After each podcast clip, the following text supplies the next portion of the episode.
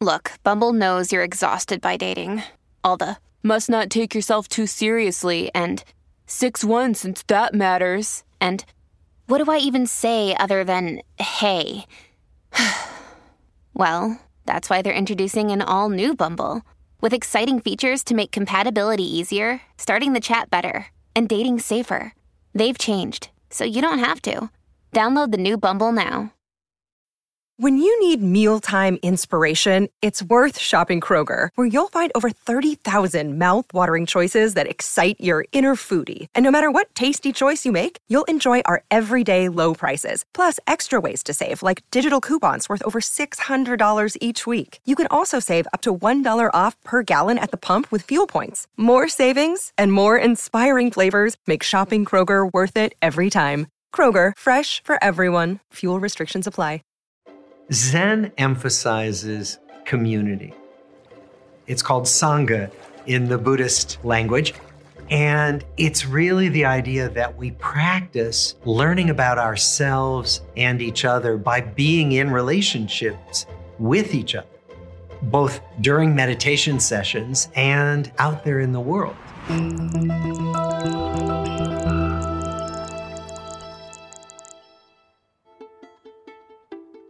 I am a Zen practitioner. I'm actually a Roshi, a Zen master. It's a big part of my life. And it is an enormous benefit in terms of how I think about my own life, other people's lives, how I think about my research, and how I think about working with patients. I would rate the concept of impermanence as number one, as the greatest hit of Zen Buddhism.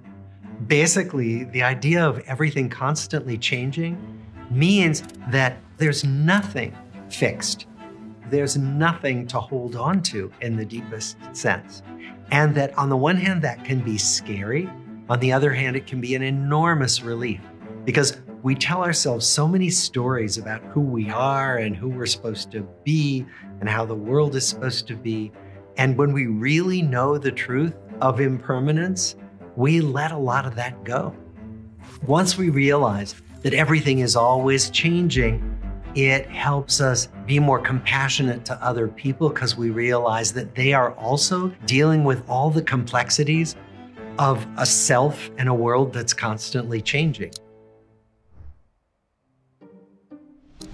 The Four Noble Truths are perhaps the most iconic teachings of the Buddha.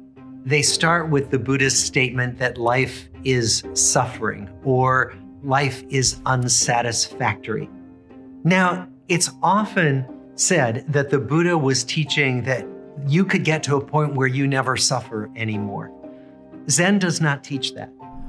Rather, what we can do is learn to be with what's unsatisfactory in life. Learn to be with unhappiness, even be with pain, in a way that makes it more bearable, in a way that doesn't layer on optional suffering, the optional suffering being the stories we tell about how unfair it all is. For example, that I have back pain, or how unfair it is that I've got a cold today, that all of these things are workable.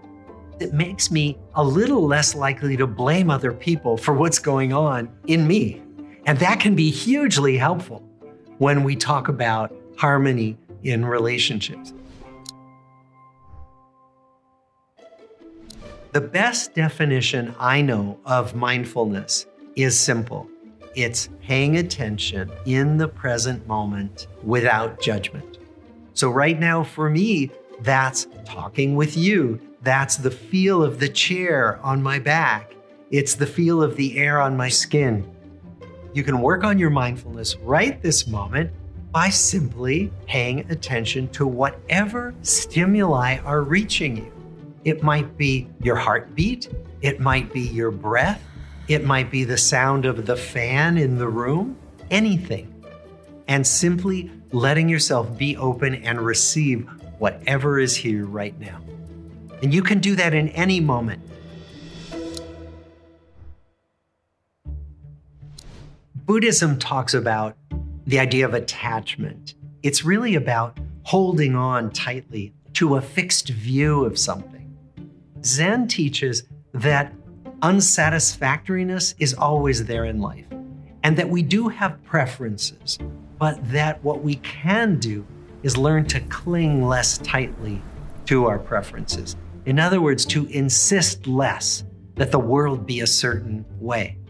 I mean, think about in relationships how much we try to insist that someone else be a certain way that we want them to be, and how much less we suffer if we let that go and just assume that that person is allowed to show up in the world as they are, and we're allowed to show up in the world as we are. So, this idea of relieving suffering is in Zen the idea of being able to face towards suffering, looking at it, and living with it in a way that hurts less. There's a concept of metta, loving kindness, in Buddhism. And there are a couple of different ways that it's talked about. One is an explicit skill that we can cultivate. You can do a loving kindness meditation where you think about another person and you say to yourself, May you be happy, may you be at peace. And you do that over and over again, and you come to feel differently about the other person, including about people you don't like very much or you're angry at. So there's that way of actively cultivating a skill. There's another way, which is simply by becoming more and more aware of your own pain, your own anxious, angry thoughts, your own difficulties. Because what happens when we become more aware of that through meditation, for example, is that we become much more empathic toward other people. And naturally, that kind of loving kindness arises where we see an angry person and say, Oh, I wonder if that person is having a terrible day, rather than immediately reacting with our own anger. And so that's a different way to cultivate loving kindness, but it happens pretty reliably through meditation.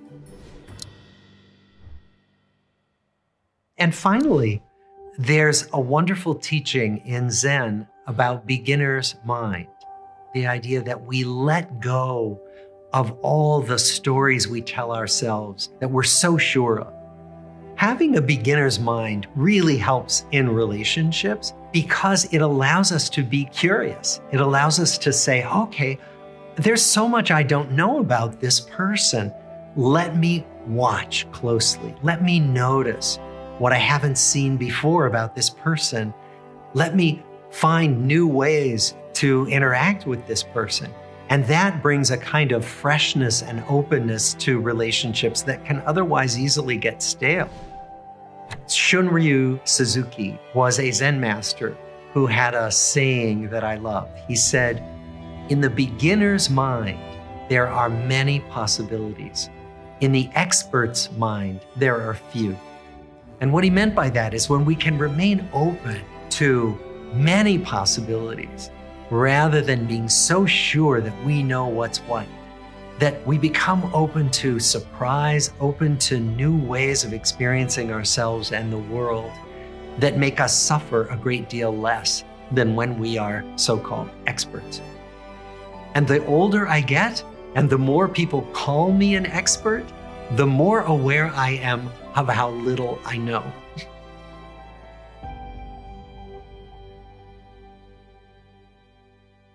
Want to dive deeper? Become a Big Think member and join our members only community, watch videos early, and unlock full interviews.